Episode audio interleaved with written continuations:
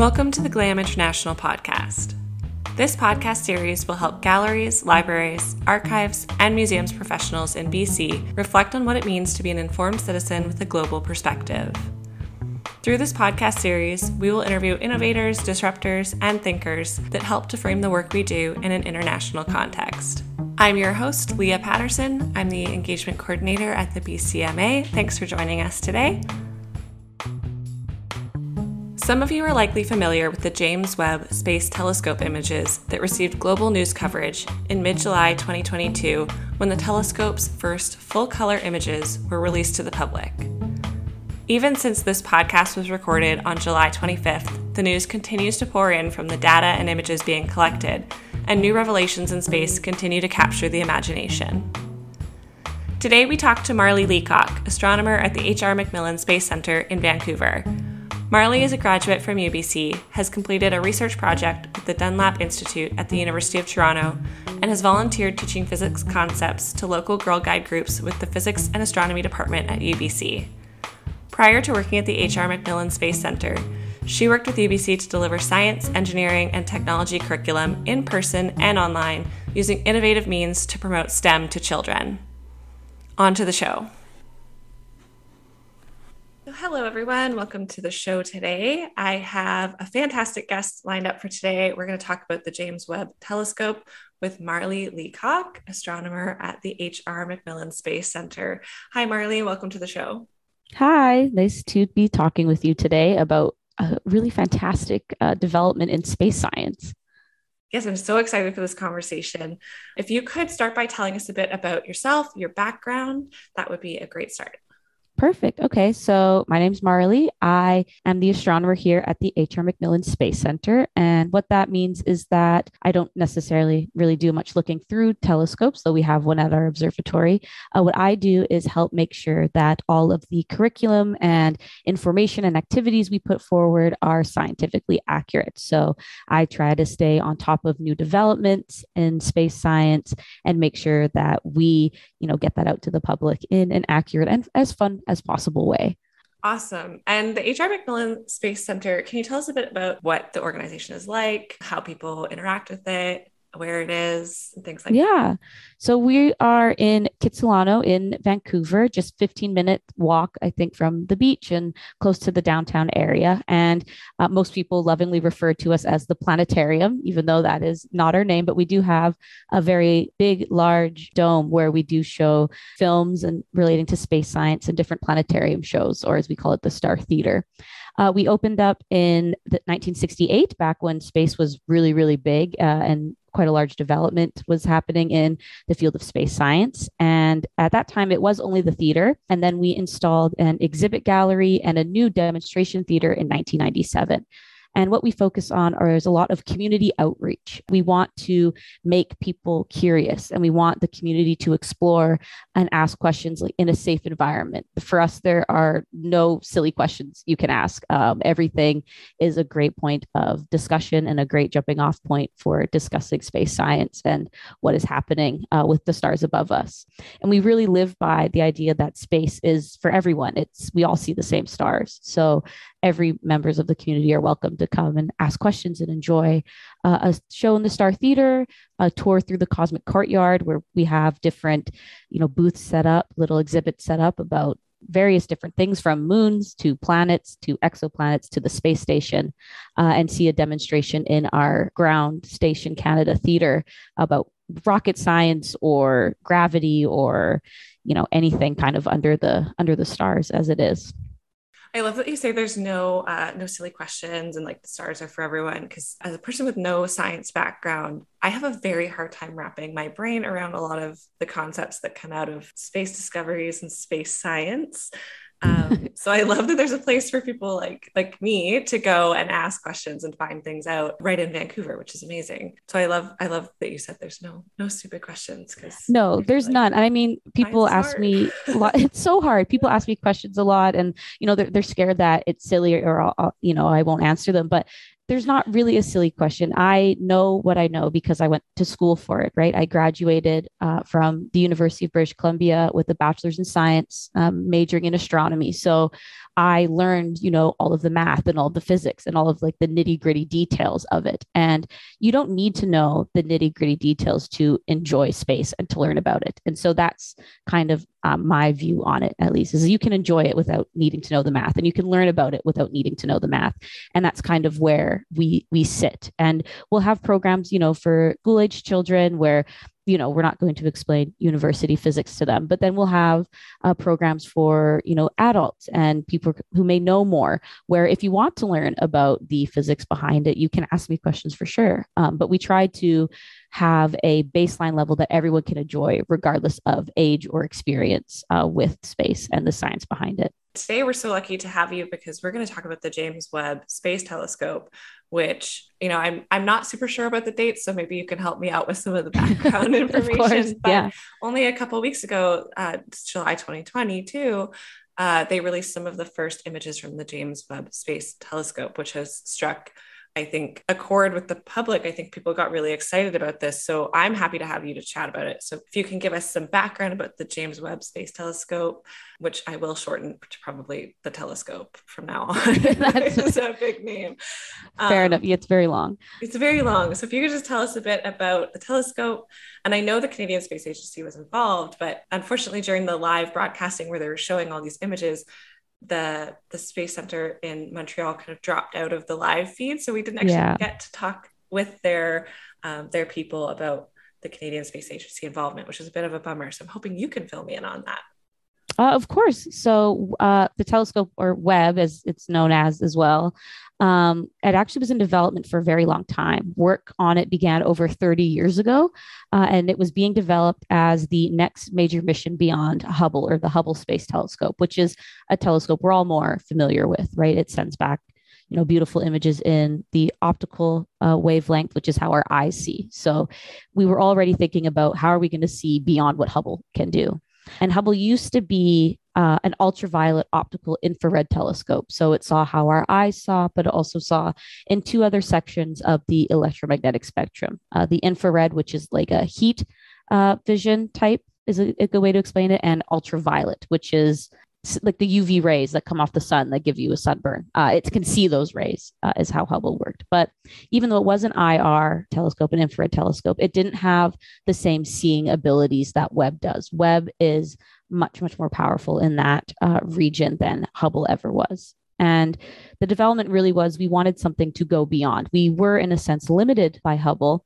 And we did have other infrared telescopes before. We had the Spitzer Space Telescope, which was a different infrared telescope that worked really well for its time. It was actually only recently decommissioned and given the mission end. I was nowhere near uh, the power of Webb. And in fact, one of the engineering images that came out of Webb, they did a side by side comparison of the Spitzer image of the same location and the Webb image. And you can see just the jump in advancement and clarity uh, in the images. So Webb's been around for a very long time. Its development has been around for a very long time. And it only launched uh, in December 25th of 2021. So it took a very long time from conception to actual development because we had to make a lot of engineering jumps in, and jumps in technology to be able to build it. Uh, one of those that's most obvious is its mirror, that like gorgeous hexagon, the gold mirror, its primary mirror. It's six and a half meters in diameter. It's it's pretty big uh, as telescopes go. Uh, it needs to be large uh, to be able to collect the amount of light it wants to be able to collect. The bigger your dish is on a telescope, the more light you're going to be able to grab in and focus on. But because it's so big, uh, we had to figure out a way to get it to space, right? That is a very large mirror. And so we had to come up with a way to either make the rocket bigger to hold it or fold up the mirror. And they went with the folding up the mirror option. So that all those segments, it's 18 different segments, are actually able to fold in in a specific origami esque fashion. And it was able to fold up into the payload capsule of the rocket, the Ariane 5 rocket, uh, and launch into space. And it's not uh, a lone collaboration. Something of this size really needs an international collaboration. And so Webb is an international collaboration between three space, space agencies. We have uh, NASA, the Canadian Space Agency, and the European Space Agency. And all agencies, you know, were involved in different ways throughout the project. Uh, the science themes of Webb are huge. It really, we can literally learn about the very beginnings of the universe up until what we currently see in our own solar system. And so their science themes are broken down into four different sections the early universe, uh, looking at galaxies over time, stellar life cycles and other worlds. And those other worlds are you know exoplanets which is very very exciting. And the canadian involvement really starts to narrow in on that other worlds section. So there are four five ish they say four uh, instruments on Webb and the one that Canada, the Canadian Space Agency provided is the fine guidance sensor slash the near infrared imager and slitless spectrograph or NIRISS. And this is why I said four slash five because FGS and NIRISS are in the same compartment, but they do two different things. So four slash five. Uh, the Fine Guidance Sensor, FGS, just allows Webb to point precisely so that it can take images of the desired object, uh, whatever scientists want to look at. And so a lot of those engineering images, some of them came from uh, the Fine Guidance Sensor as it was taking images to make sure it was aligned properly. NIRISS is used to investigate first light detection, so the first light from the universe, and then falls into exoplanet detection and characterization and exoplanet spectroscopy. So this is kind of what we missed when their when their stream went down is that NIRISS was able to detect water signatures and evidence for clouds and haze in the atmosphere of an exoplanet that's orbiting a star like our sun.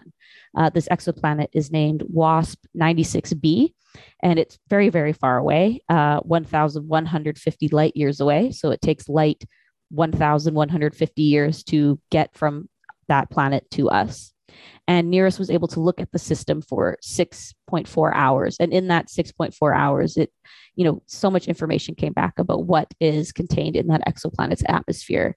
That's the large uh, Canadian involvement that we missed. And those are the two instruments that Canada uh, provided in building the telescope.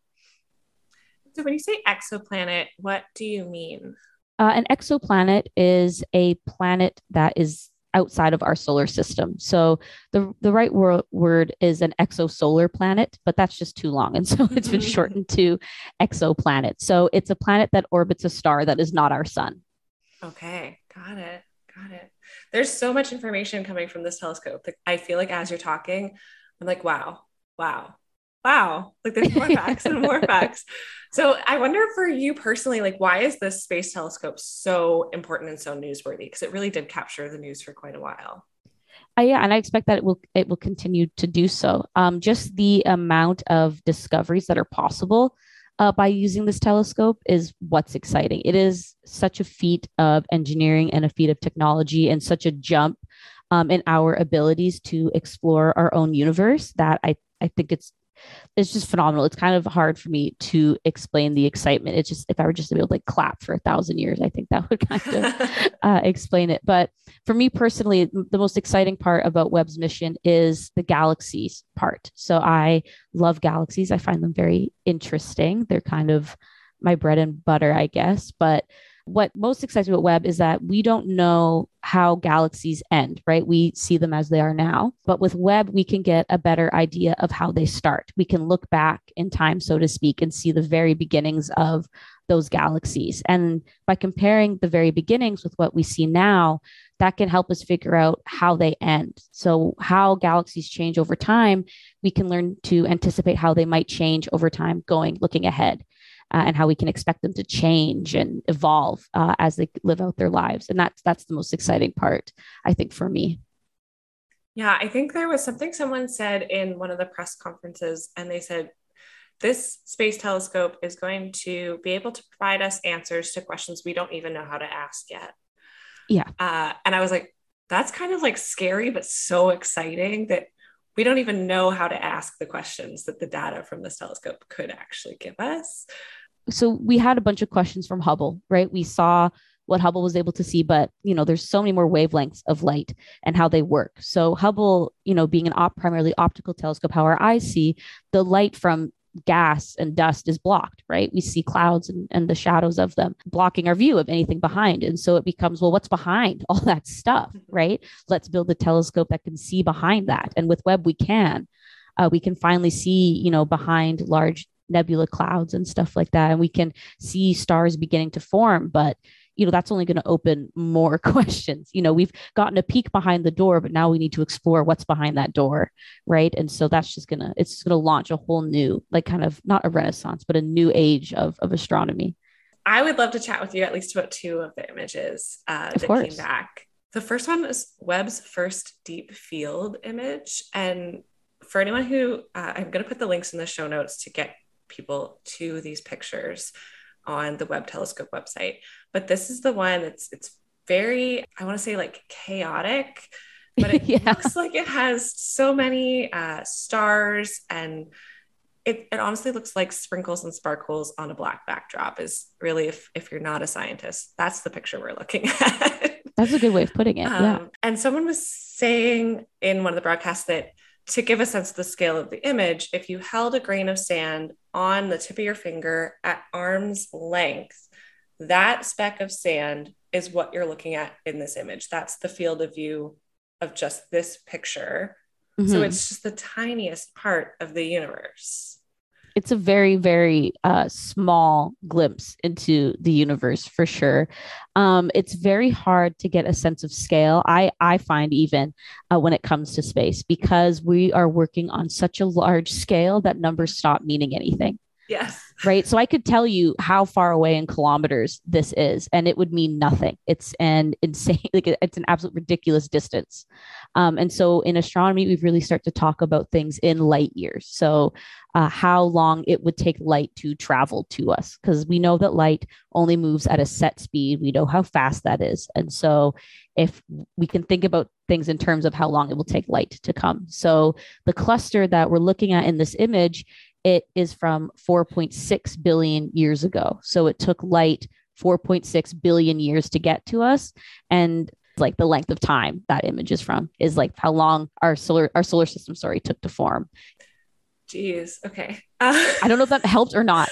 it, I'm sure it does. Like it's it's one of those things where you say, you know, it's hard. Not only do numbers sort of stop meaning something at this this size and scale, but because it's light traveling, it's also my brain is like, so it's time travel. Like this picture is time travel.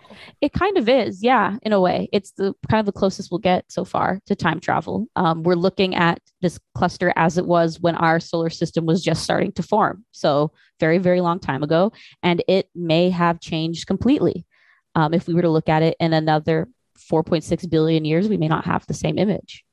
Right. I think it's so interesting. Like these pictures are they're one very beautiful visually mm-hmm. um, and i'm sure as a person who actually knows maybe what they're looking at it's just exciting as a scientific discovery i think that's like the best part about these pictures for me is that there's like something here for everyone to look at no matter if you know anything or nothing about science oh um, yes agreed they're so cool the other one i really wanted to talk to you about was called the cosmic cliffs in carina yes. and it's again, I was drawn to this one because visually it's so beautiful.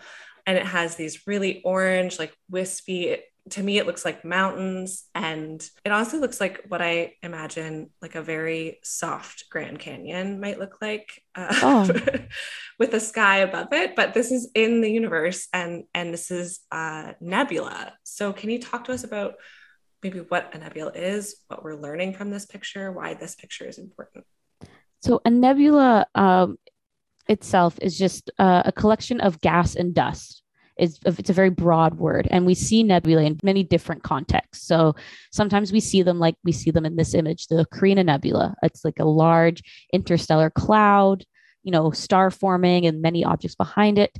And other times we see them like they do in um, the other Webb image of the Southern Ring Nebula, where that nebula is the result of a dying star. So gas has been ejected from a dying star. That is also a nebula. It's much smaller and looks very different from what we see in the Carina Nebula, but they are both nebulae, just a collection of gas and dust is all it is. Uh, but this one in particular just shows uh, more of a stellar nursery. So in this image, the Carina Nebula, we when we first looked at it with Hubble, a lot of the stars that were are viewable now were completely blocked by the gas and dust. But luckily for us, using an infrared telescope, that light is not blocked by gas and dust. So we are able to get a peek at the stars that are forming inside of this nebula.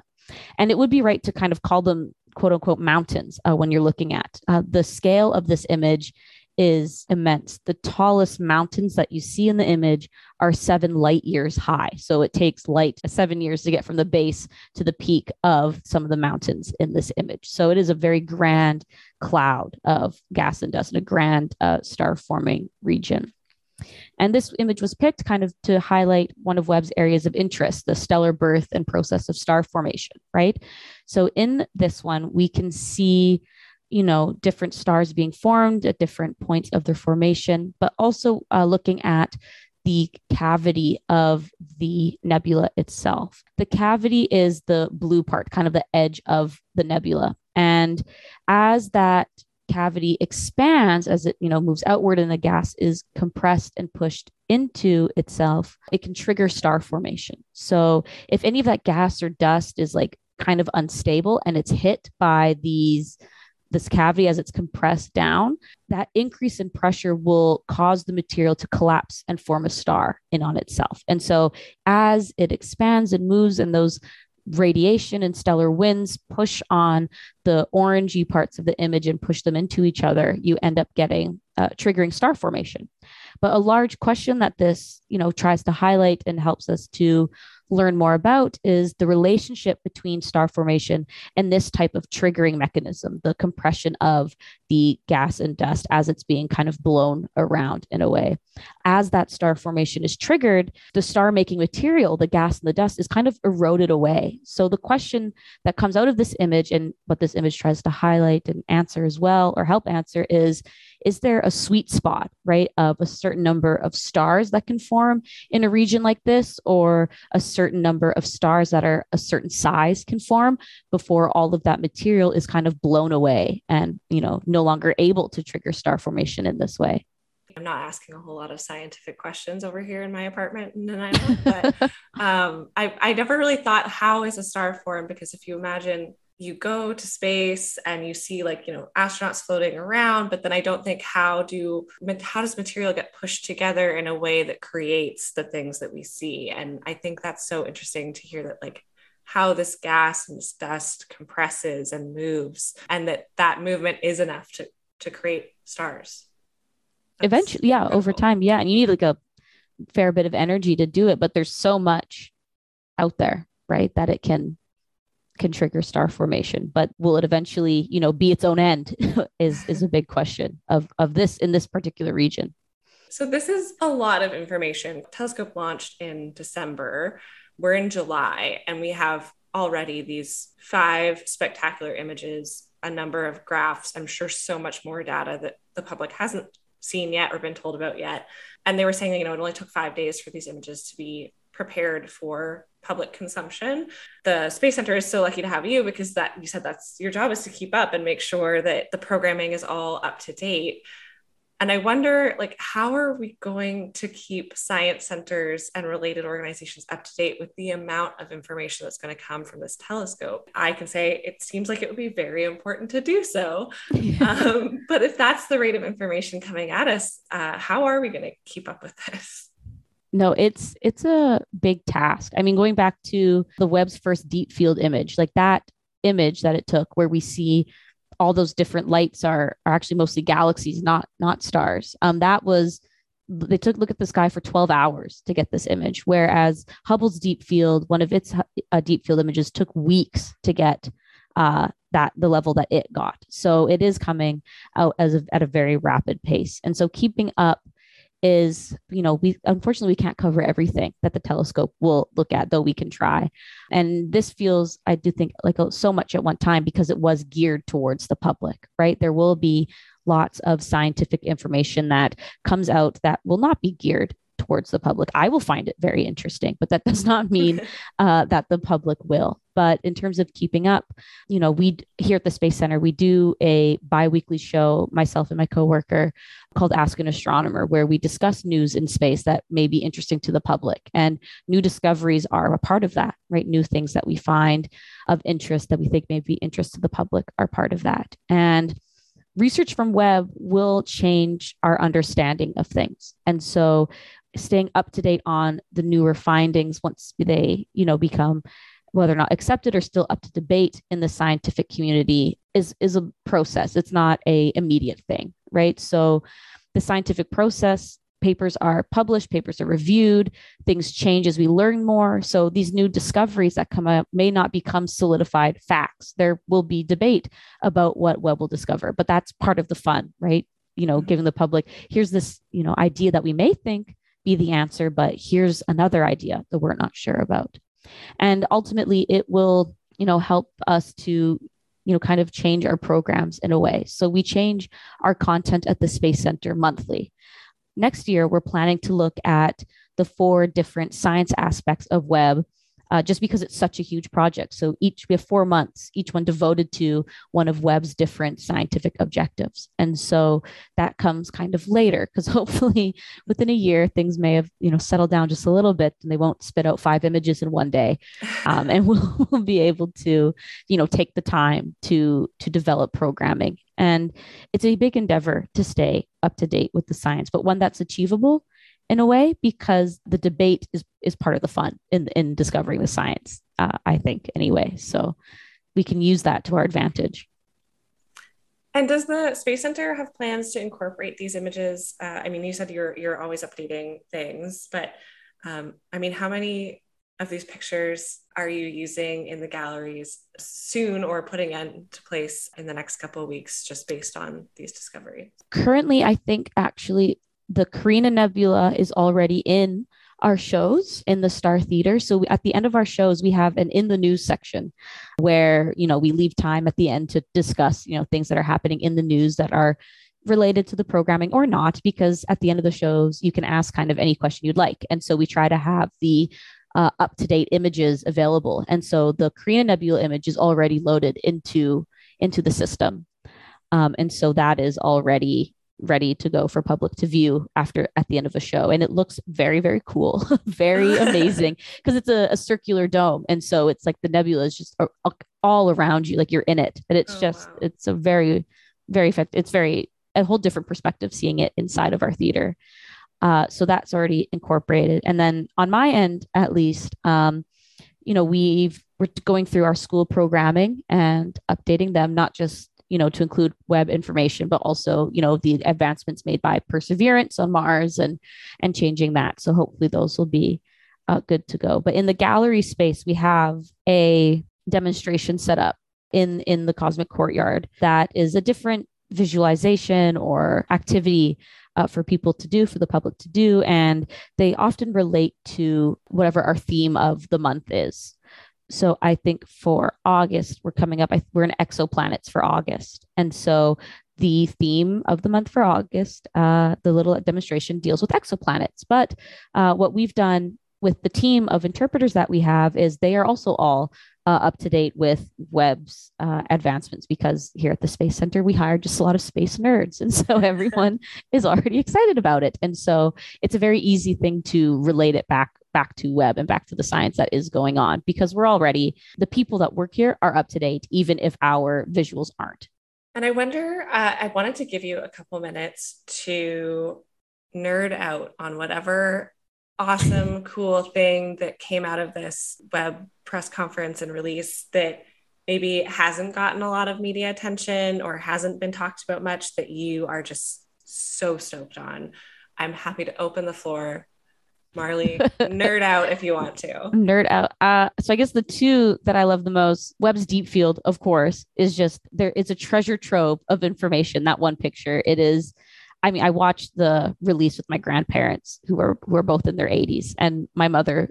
Like none of them uh, really are into the uh, extreme science nerding, but uh, they did watch it with me. And when that image was shown, the first deep deep field image, uh, they were like, "Wow, amazing! That's so cool!" And I was like, "Listen, you don't even know yet exactly what this is showing. Uh, just that image, you can see, you know, the actual cluster itself is the odd white elliptical galaxies kind of in the center underneath uh, the spiky star, uh, which is uh, a star in the foreground that's very bright. But that cluster is actually bending the light of the uh, the galaxies behind it uh, due to its gravity, and so you you get to you see all these rings, these stretched out galaxies because their light has been bent in those way and they're actually behind the galaxies in the foreground so they've been bent and magnified and we're able to study and some of those arcs that you're seeing are actually the same galaxy but mirrored like a mirror image of itself which is just i is so cool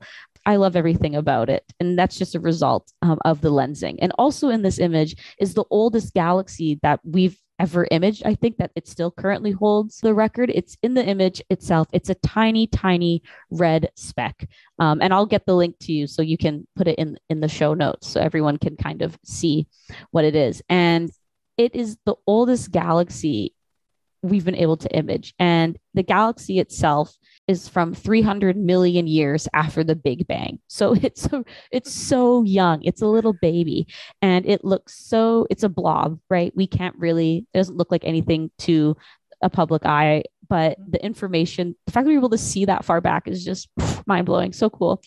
Um, but basically it's from 13.5 billion years ago. Like our star, our sun wasn't even, it wasn't even a cloud yet. Like it was just not even there. And now we have an image of a galaxy from that time, which is just phenomenal. And the other image that I love dearly, it is now my phone wallpaper. It will become my desktop wallpaper, is the image of Stephan Stephan's Quintet, which is the image of the five galaxies uh, seen. And two of them are merging, which is very cool uh, I remember my mom was like, Where's the fifth one? And I had to be like, No, it's here. There's two. They're coming together. Uh, you can see the gas uh, being moved around. And it's a grouping of these five galaxies, and it shows a galactic merger. It shows outflows being driven by a black hole in one of the galaxies. And it's just a visually beautiful image, and it's also known as the Hickson Compact Group, which I think is named for a per, one of my favorite professors at UBC. I think he discovered uh, wow. uh, this compact group. Uh, shout out to Paul Hickson. I'm pretty sure that's his. Yep, Paul Hickson.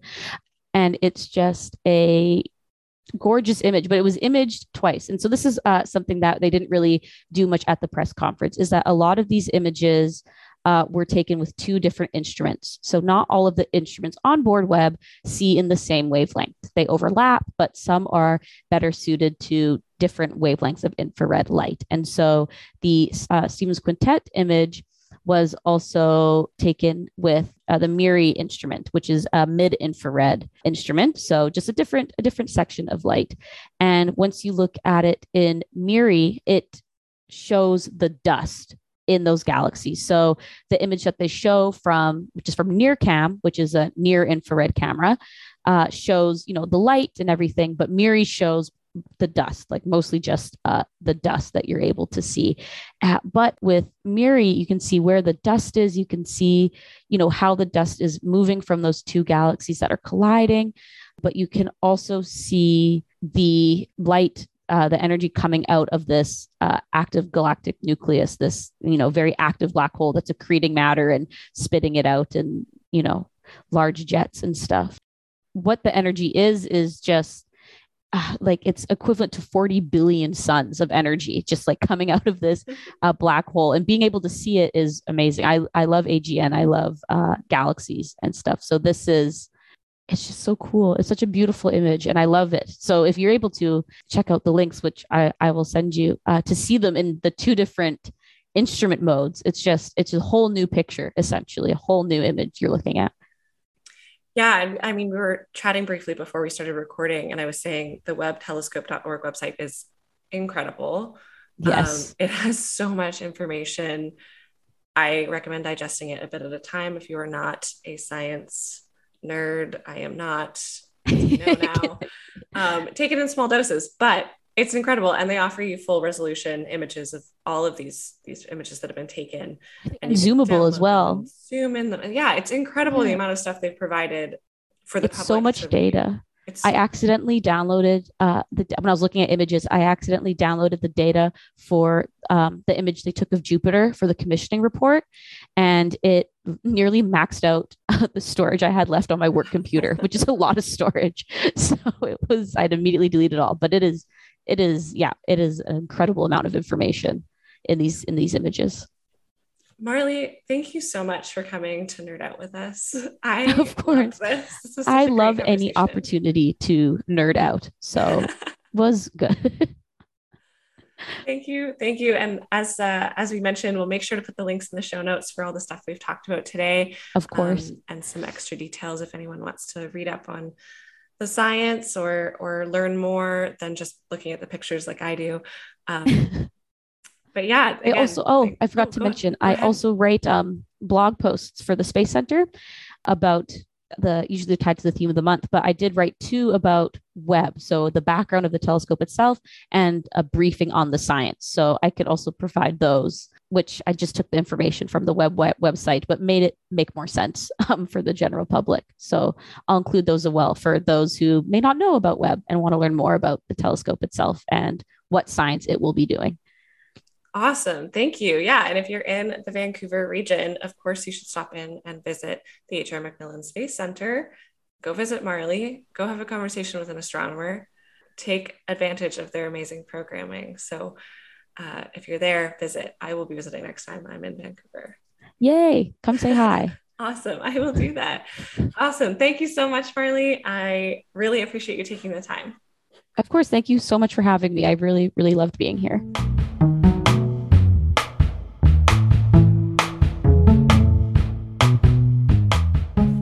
A huge thank you to Marley for joining us on the podcast.